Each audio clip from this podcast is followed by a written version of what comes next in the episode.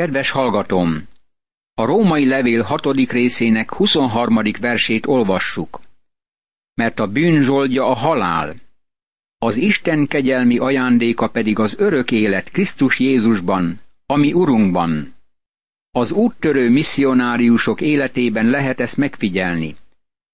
Egy fiatal csoportra gondolok, akik még tizenévesek voltak, és 1819-ben elmentek a havai szigetekre.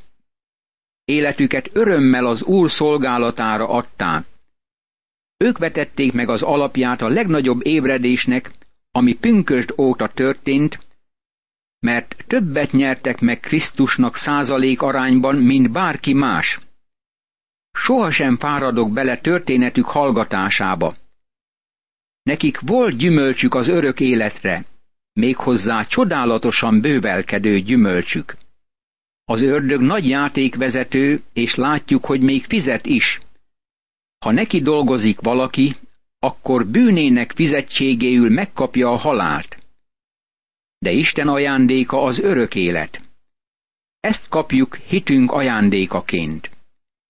Hit által nyerünk megváltást. Hit által élünk. Pillanatról pillanatra hitben járunk. Nem élhetünk Istennek önmagunktól. Ez megköveteli, hogy állandóan az Úr Jézus Krisztustól függjünk, a Szentlélek hatalma által.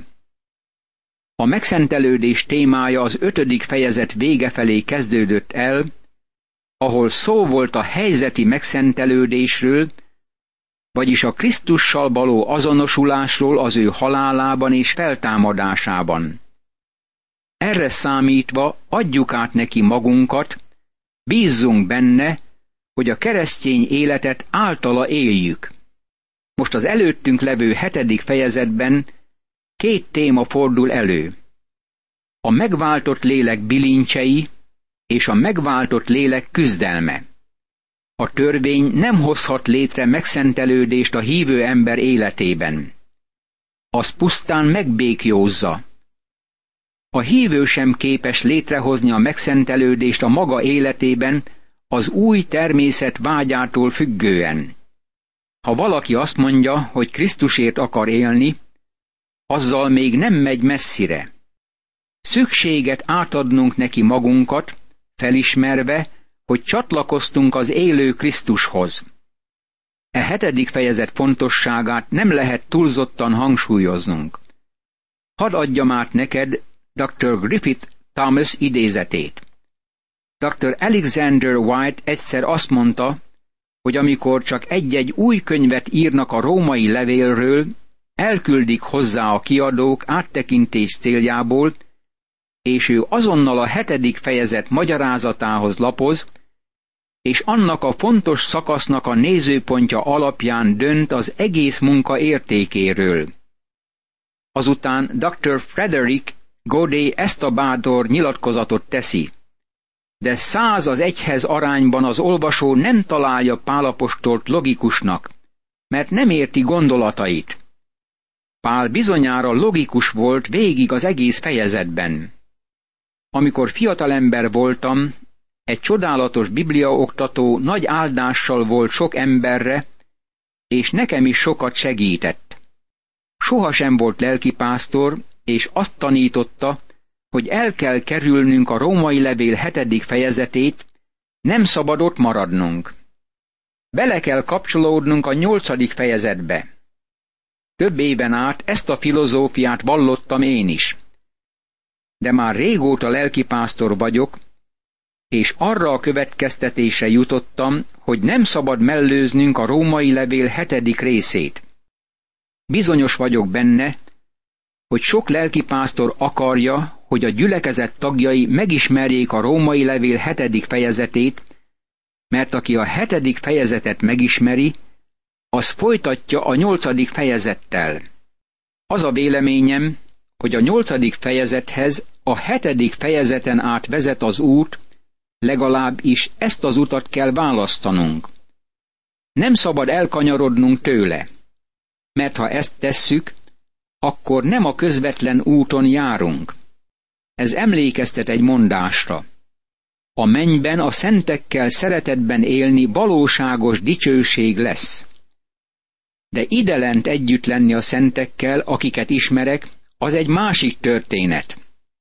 A megváltott lelkeknek ebben a küzdelmében a hívő kinyúl és megragadja a szalmaszálat. Olykor a szalmaszál a mózesi törvény.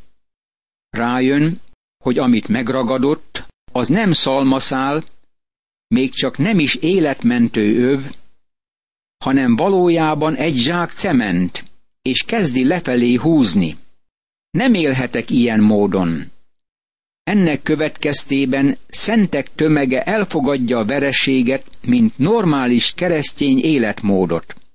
Van sok hívő, aki meg van elégedve azzal, hogy a szomorú, közömbös és felületes élet szintjén marad tovább.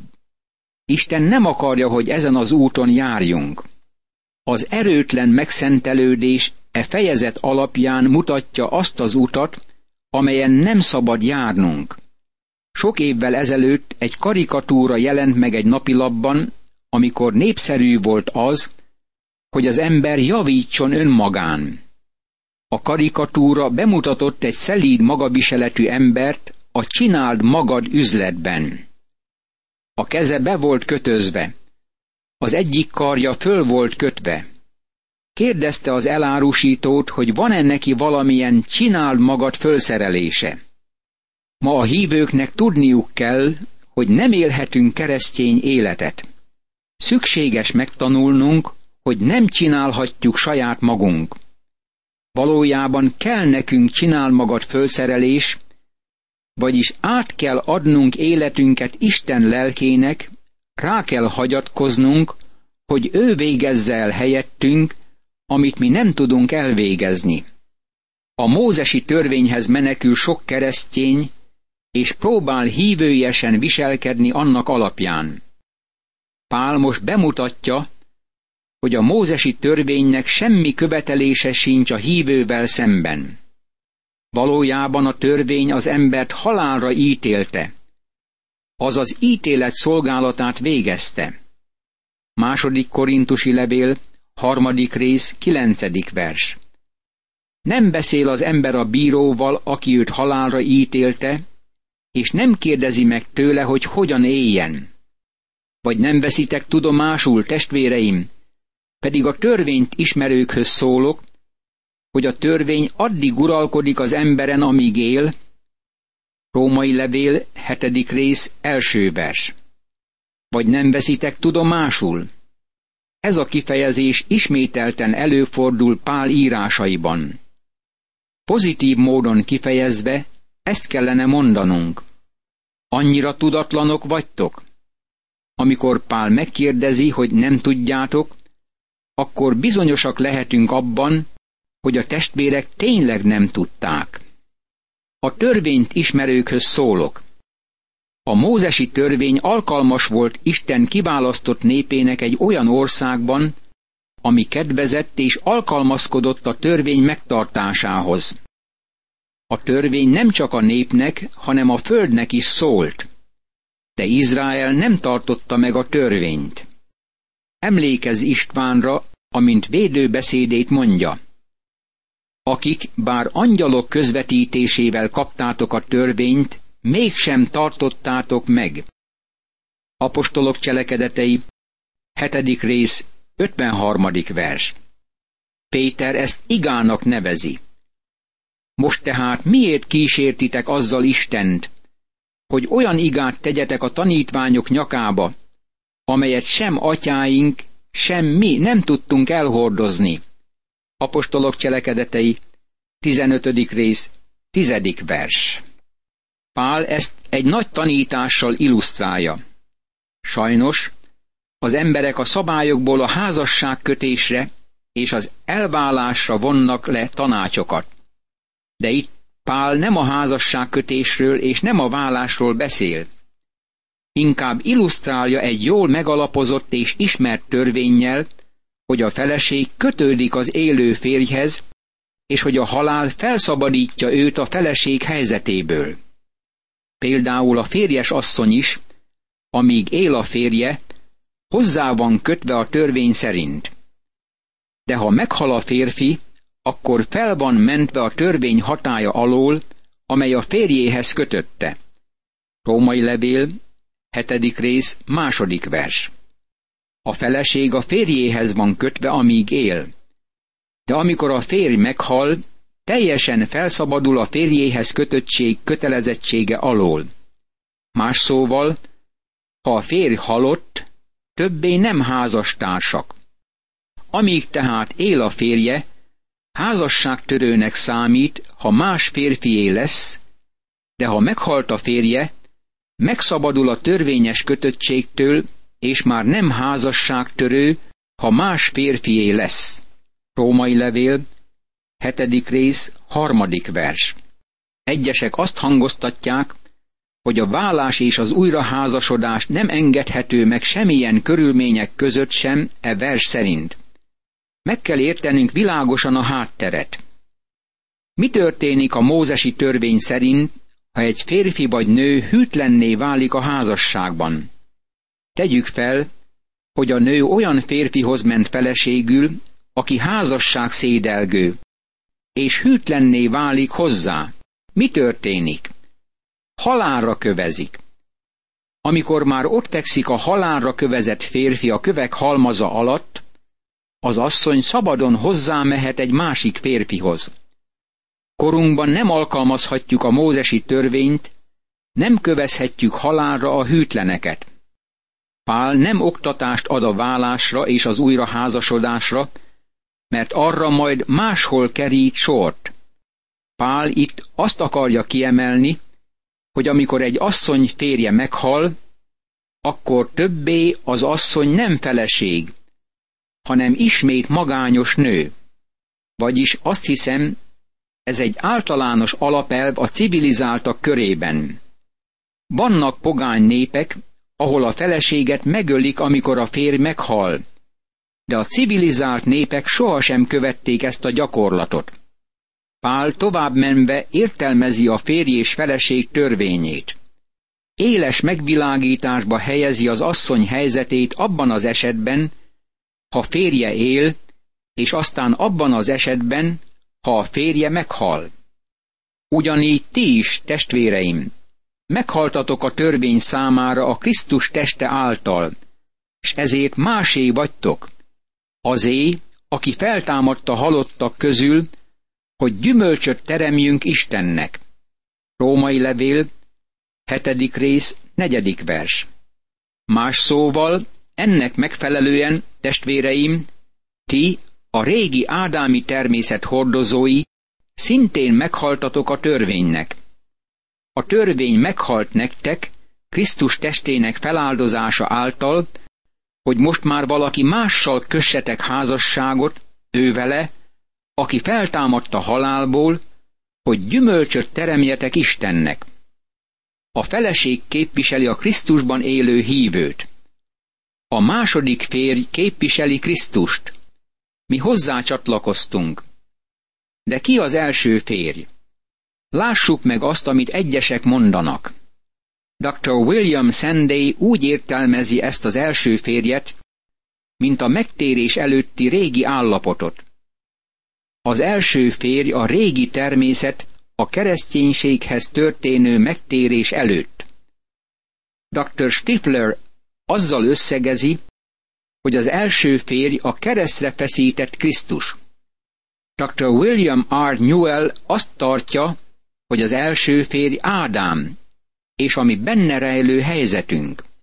Személyesen ez utóbbit tartom a legjobb értelmezésnek, mert e szakaszban végig az ötödik fejezettől kezdve, ahol két vezető szeméről, Ádámról és Krisztusról van szó, már láttuk az első Ádámot és az utolsó Ádámot, az első embert és a második embert.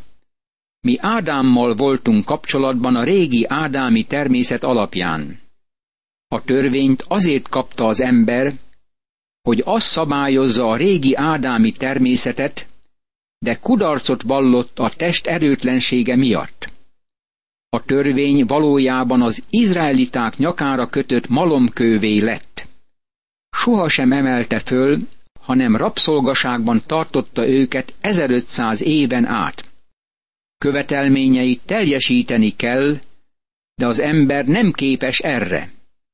Az valójában az ítélet szolgájává lett. Ha a pogánynak el kellett fogadnia a törvényt, amikor hívővé lett, akkor nem volt semmi reménye. Pál azt mondja, hogy Krisztus meghalt testben, és mi azonosultunk Krisztussal az ő halálában. Ezért most már holtak vagyunk a törvénynek, és a törvény meghalt nekünk. Az első férj Ádám, és többé nincs vele közösségünk. Most már az élő Krisztussal vagyunk közösségben. Meghaltunk vele együtt, és feltámadtunk vele együtt. Ő a második férj, az élő Krisztus, aki képessé tesz minket a gyümölcs termésre. Krisztus többé nem test szerint ismerjük. Ő a feltámadt Krisztus, akivel kapcsolatba léptünk. A törvényt nem az új ember kapta, aki Krisztusban él, hiszen a régiek elmúltak, és minden újjá lett. Második korintusi levél, ötödik rész, tizenhetedik vers. A hívő nincs a törvény alatt. Ő a kegyelem alatt él. Ez magától értetődő kijelentése a Szentírásnak. Isten gyermeke, hidd el ezt a tényt. Ez így van, mert Isten mondja. Most hadd illusztráljam ezt nagyon nevetséges módon, amit akkor hallottam, amikor szemináriumi hallgató voltam. Volt egyszer egy ültetvényes, nagyon kiváló, derék ember, aki elvette egy gyönyörű nőt, és boldogan éltek bájos kis otthonukban. Aztán a férfi megbetegedett, és hirtelen meghalt. Ez a haláleset nagy szívfájdalmat okozott a feleségnek, mert rendkívüli módon szerette a férjét, és egy furcsa és hátborzongató tettet vitt véghez. Bebalzsamoztatta férjének testét, és elhelyezte légmentesen lezárható üvegkoporsóban, székben ülő helyzetben, és oda tette a koporsót kellemes otthonának nagy folyosójára. Amikor valaki kinyitotta az ajtót, azonnal a férfit látta maga előtt. Az asszony barátai rájöttek, hogy ez nem válik be, ezért sürgették, hogy menjen el egy kis időre. Elment éjszakra, aztán csak nem két éven át utazgatott külföldön. Ez idő alatt találkozott egy másik férfival, beleszerettek egymásba és házasságot kötöttek. Nászútjukra hazamentek az ültetvényes otthonba. Az új vőlegény úgy tett, mint a fiatal férjek szoktak tenni.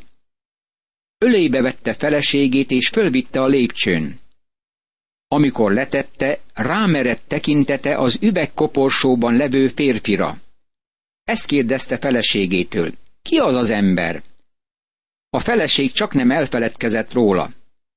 Megmondta neki, hogy az volt az első férje. Eldöntötték, hogy eljött az ideje a temetésnek. Az asszony új férhez ment feleségül, a régi férj meghalt. Megvallom, ezt nevetséges történetnek találom. Néha gondolkodom is azon, hogy megtörténhetette valaha. Akár igaz a történet, akár nem, az a valóság, hogy sok hívő még ma is követi a törvényt, mert valójában sohasem temette el a törvényt. Ott ül a törvény egy üvegkoporsóban, és próbálnak a törvény szerint élni a régi ádámi természet ereje által. Milyen nevetséges ez! A hívő összekapcsolódott az élő Krisztussal, és keresztény életével neki akar tetszeni. Mennyire fontos ennek igazsága? Nem is lehet túl hangsúlyozni. Mert amíg test szerint éltünk, a bűnök törvény által szított szenvedélyei hatottak tagjainkban, amelyek a halálnak termettek gyümölcsöt. Római levél, hetedik rész, ötödik vers. Lássuk ezt világosan, barátom. Képes vagy-e a saját erődből megtartani a törvényt? A törvény kényszer zubbony volt a testen, hogy uralma alatt tartsa. A test lázadt, és kényelmetlenül érezte magát a törvény szorításában. A testnek nem volt képessége, sem vágya, hogy kövesse a törvény előírásait. A test kitört a kényszerből, amit a törvény ráhelyezett, és ezért visszavonhatatlan büntetés járt a törvény megszegése miatt, ami nem kevesebb, mint halálos ítélet. Most azonban, miután meghaltunk annak, ami fogva tartott minket, megszabadultunk a törvénytől, úgy, hogy az új életben a lélek szerint szolgálunk, nem pedig az írás betűje szerint, mint a régiben. Római levél, hetedik rész, hatodik vers. Most azonban, miután meghaltunk annak, ami fogva tartott minket. Ez azt jelenti, hogy feloldoztak a törvény alól, vagyis semmissé vált nekünk a törvény. Figyeld meg az ellentéteket ebben a szakaszban. A negyedik vers szerint meghaltunk a törvénynek, és most már az élő Krisztus által termünk gyümölcsöt. Itt a hatodik versben arról van szó, hogy megszabadultunk a törvénytől, és most már lélek szerint szolgálunk. Valamikor tennünk kellett a törvény rendelkezéseit. De most örömünket találjuk a tettekben, mert Krisztusnak akarunk tetszeni. A hívő megszabadult, és most már szeretetben átadja magát megváltójának, és sohasem akar a törvény hatalma alá kerülni. Figyeljük meg ezt a következő mondást, amit Bibliámba tettem, amikor egyetemi és szemináriumi hallgató voltam. Nem fáradozom lelkem megváltásán, mert ezt az Úr már elvégezte. De fáradozom, mint bármelyik rabszolga, Isten drága fia iránti szeretetből. Imádkozzunk! Uram, köszönöm, hogy téged szolgálhatlak. Nekem áldott ez a rabszolgaság. Örömmel végzem munkámat a dicsőségedre. És így szeretném tenni halálom napjáig. Amen.